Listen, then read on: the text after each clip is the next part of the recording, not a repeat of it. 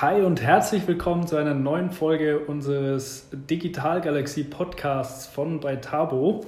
Schön, dass du diesmal wieder dabei bist. Ähm, ja, wir haben uns gedacht, in der heutigen Folge mal ein bisschen auf unsere wichtigste Vorgehensweise bei der Softwareentwicklung näher ähm, einzugehen, nämlich das Thema Prototyping. Prototyping, was heißt das?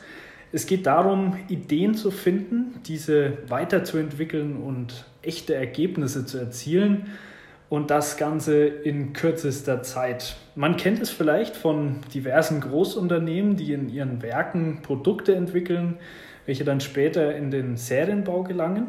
Vorab werden diese aber eigentlich immer ausprobiert und getestet durch ja, Muster bzw. Prototypen.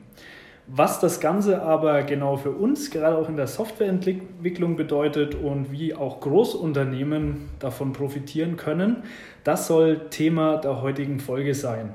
Und für diese Folge habe ich mir natürlich mal wieder unseren Startup as a Service Leiter Robert eingeladen, der als UX-Designer besonders gut zum Thema Bescheid weiß. Hi Robert, hast du Bock?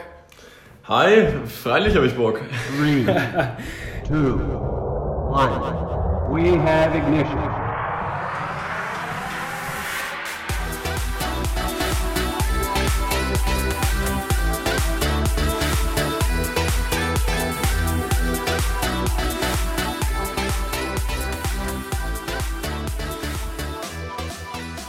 Ja, Prototyp. Den Begriff kennt an sich ja eigentlich erstmal jeder. Aber was genau verstehst eigentlich du darunter? Also wie du es vorhin schon erwähnt hast, also diverse Großunternehmen, auch hier bei uns im Bamberger Raum, die bauen ja meistens erst so kleine Vorabprodukte, die dann später in den Serienbau gelangen, wo sie dann halt massenhaft gefertigt werden. Also prinzipiell ist so, so ein Prototyp für mich halt einfach eine frühe Version des Endprodukts, an der man halt verschiedene Dinge dann auch ausprobieren und testen kann. Ähm, ein Ding in der Softwareentwicklung ist halt auch, dass, dass Nutzer oftmals nicht genau sagen können, was sie wollen. Aber sobald sie es halt sehen, fühlen und halt mal austesten, dann können sie wenigstens sagen, was sie nicht wollen. Oder gelangen in eine richtige Richtung zumindest. Und da helfen zum Beispiel auch Prototypen dabei.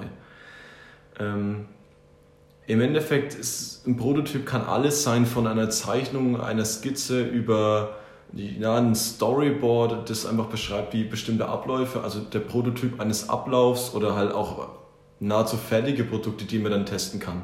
Okay, das zielt ja auch schon mal darauf hin, man kann im Endeffekt von allem ja, genau. Prototyp machen. Ne? Genau, darauf will ich halt hinaus. Also okay. Man kann von allen einen Prototyp machen, egal ob das eine Skizze ist oder ein, ein Ablauf oder ein fertiges Produkt, das ist einfach alles möglich. Mhm. Und es kann genauso entweder eine rohe Grobfassung sein, also wie gesagt eine Skizze oder auch teilweise voll ausgereifte Features haben. Also das, das, du kannst es halt vom Endprodukt nicht unterscheiden und dadurch kannst du halt wirklich auch authentische Tests durchführen, die sonst wirklich erst mit dem fertigen Endprodukt möglich sind. Und so halt mit einem Prototypen, der dich kaum Budget oder Aufwand kostet. Mhm, mhm. Ja, da gibt es ja doch auch verschiedene Arten und Formen, wie man solche Prototypen erstellen kann, oder? Kannst du da vielleicht mal ein bisschen näher was zu erzählen? Ja, ich habe es gerade eben auch schon mal angerissen. Also es gibt halt die, die rohen Grobfassungen, also sogenannte Low Fidelity Prototypes. Also man kennt es vielleicht auch aus dem Hi-Fi im Audio. Das spielt darauf an, also die Qualität spielt hier eine Rolle. Äh, bis hin zu High Fidelity, also wirklich ausgereiften, fertigen oder fast fertigen Versionen. Mhm. Low Fidelity ist zum Beispiel sind Storyboards oder Szenarien, wie gewisse Sachen ablaufen sollen, also auch einfach Cartoons oder Skizzen, wie, wie gewisse Sachen verlaufen sollen, einfach nur Prototypen von einem Ablauf beispielsweise. Mhm.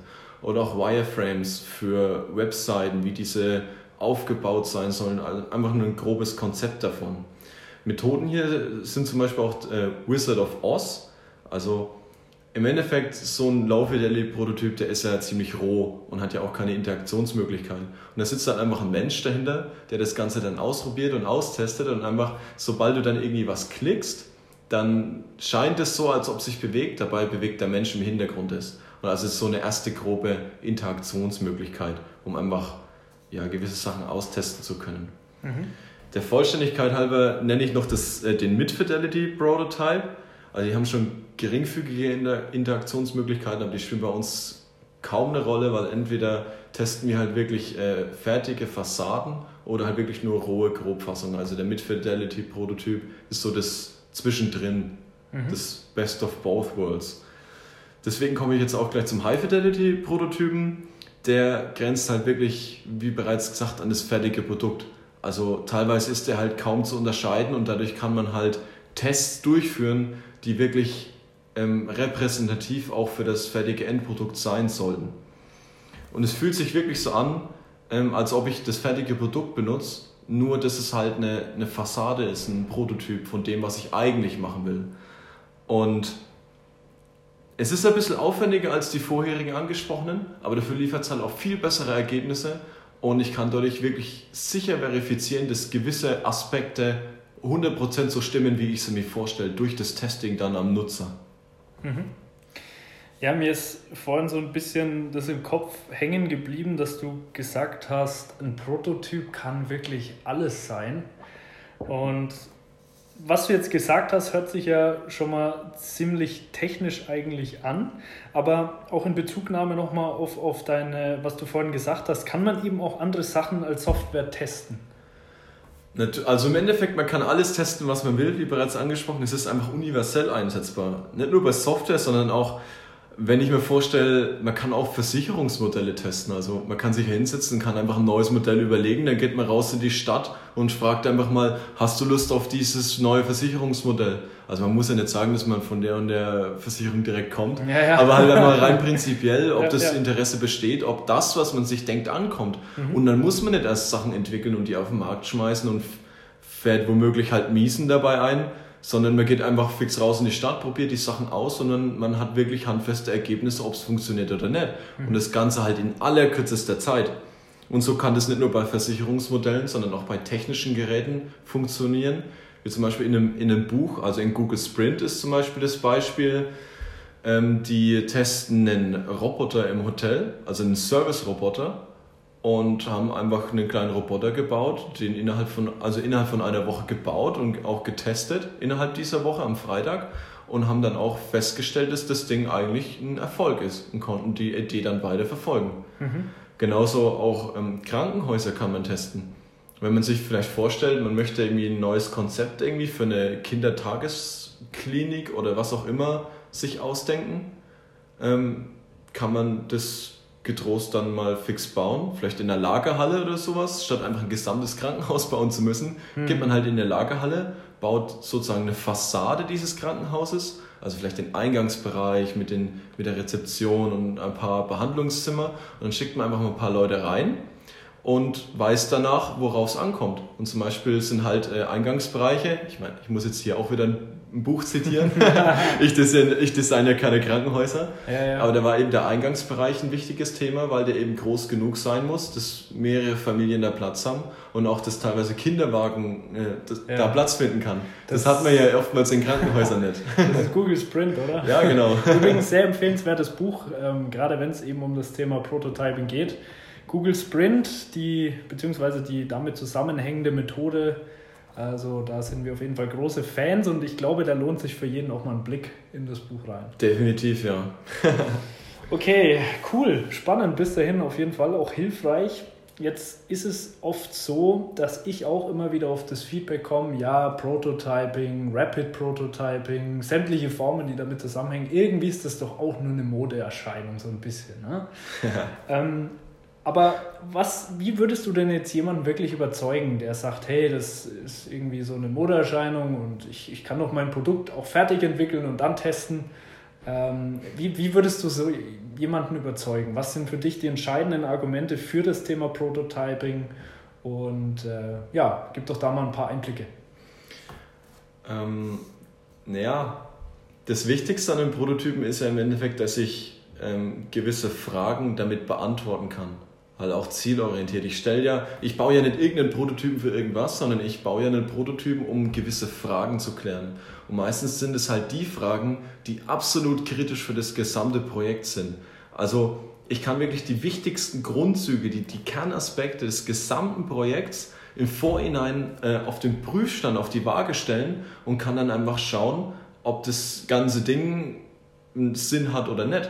Und wenn es Sinn macht, dann kann ich das Ganze getrost weiterentwickeln. Und falls es überhaupt gar keinen Sinn macht, gegebenenfalls verwerfen, ohne halt wirklich ja, Ressourcen zu verschwenden.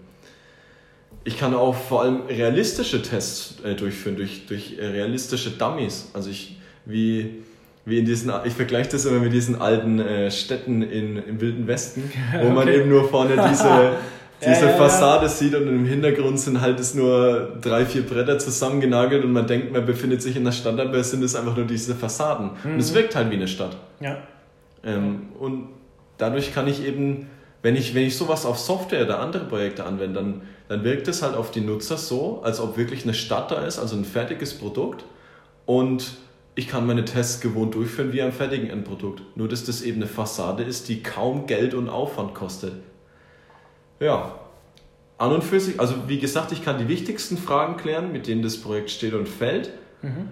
Und ich kann aber auch einfach Dinge ausprobieren. Ich kann einfach mal rausgehen, wie mit diesem Versicherungsmodell, das ich angesprochen habe. Ich kann einfach mir was überlegen, fix, gehe in die Stadt raus und frage einfach mal rum, ähm, hat es Sinn oder hat es überhaupt gar keinen Sinn, ohne groß zu investieren. Ich bin dadurch auch viel schneller und kreativer und dadurch, dass ich mit den Prototypen immer an die Zielgruppe, die ich wirklich ansprechen will, rangehe, kann ich auch äh, sicherstellen, dass das Ganze zielorientiert funktioniert. Mhm. Also im Endeffekt hat man, man kann fast nur gewinnen dabei, wenn man, wenn man das richtig angeht. Das ist eben auch das Wichtige dabei. Wenn man es richtig angeht, kann man eigentlich nur gewinnen dabei. Aber wenn, also wenn ich wirklich meine Kernfragen beantworten möchte oder auch andere Fragen, die ich habe. Aber sobald ich halt dann, ja, wenn ich halt einen Prototypen für irgendwas baue und, und teste den auch falsch, dann können auch falsche Ergebnisse dabei rauskommen. Und es ist dann teilweise eher kontraproduktiv. Deswegen hier ähm, vielleicht Prototyp, äh, Prototyping-Experten mal ranlassen oder sich von denen inspirieren lassen, wie man richtig testet oder auch Bücher lesen wie Google Sprint, die helfen einem eigentlich nur weiter. Mhm. Und so stellt man auch sicher, dass man halt wenig Budget verbrät und ähm, vor allem die Anforderungen trifft, die man im Vorhinein definiert. Und man bekommt handfeste Ergebnisse. Mhm. Mhm. Okay, das heißt, man kann eigentlich so als wichtigste Punkte festhalten. Zum einen muss das Mindset stimmen, also man muss sich auf das Thema Prototyping einlassen ja. und einfach mit einer positiven Grundstimmung an das Ganze rangehen, so wie es ja eigentlich immer ist. Mindset ist, denke ich, immer entscheidend. Ja, auf jeden Fall. Und der nächste Punkt ist wirklich auch, man kann wirklich von allem eigentlich einen Prototypen bauen, weil ich glaube, das ist oft auch vielleicht so der Gedanke, den man hat ja, Prototyping an sich, schöne Sache, gute Sache, aber für meine Branche, wie soll ich denn einen Prototypen bauen? Und ich glaube, da kommt es halt wieder darauf an, einfach auch kreativ zu sein und sich da Ideen zu überlegen, weil an sich kann man wirklich von allem einen Prototypen bauen und man kann sich immer schnelles Feedback holen und das ist eigentlich auch immer hilfreich. Ja, absolut. Okay, cool dann war es das eigentlich soweit auch schon für die heutige Folge. Also kurze Folge, aber ich denke trotzdem viel Information. Ähm, an der Stelle vielleicht auch nochmal ein kleiner Hinweis. Prototyping ist ein zentraler Bestandteil von unserem Startup as a Service Bereich. Und ja, von diesem Startup as a Service Bereich geht auch ein Event aus, das wir Ende April, genau gesagt am 25. April um 18 Uhr im IGZ Bamberg veranstalten, nennt sich Mind Revolution. Und dabei geht es einfach um die Frage, wie Großunternehmen wirklich von der Startup-Perspektive und allem, was damit zusammenhängt, profitieren. Äh, eben auch von solchen ja, Methoden wie eben das Prototyping und ähnliche Methoden wir wollen bei diesem Event auch spannende Geschichten aus unserer Startup-Welt ähm, ja, darüber sprechen, wollen wertvolle Tipps eben für die Großunternehmen geben und vor allem auch über Erfahrungen und Learnings sprechen, die wir in unseren bisherigen Zusammenarbeiten mit Konzernen äh, mitgenommen haben. Nähere Infos zum Event und auch zur Anmeldung findet ihr schon bald auf unserem Blog unter blog.beitabo.de und dann würde ich mich mega freuen, wenn wir uns einfach auf dem Event Ende April sehen. Ansonsten, Rob, dann würde ich sagen, ähm, schließen wir das Ding hier ab. Vielen Dank auf jeden Fall nochmal an dich. Und äh, ja, lieber Zuhörer, wie immer, wir freuen uns natürlich immer über ein Abo oder eine Bewertung. Und ja, dann denke ich, sehen wir uns einfach in der nächsten Folge wieder. Bis dahin, bleibt galaktisch. Ciao, ciao. Ciao.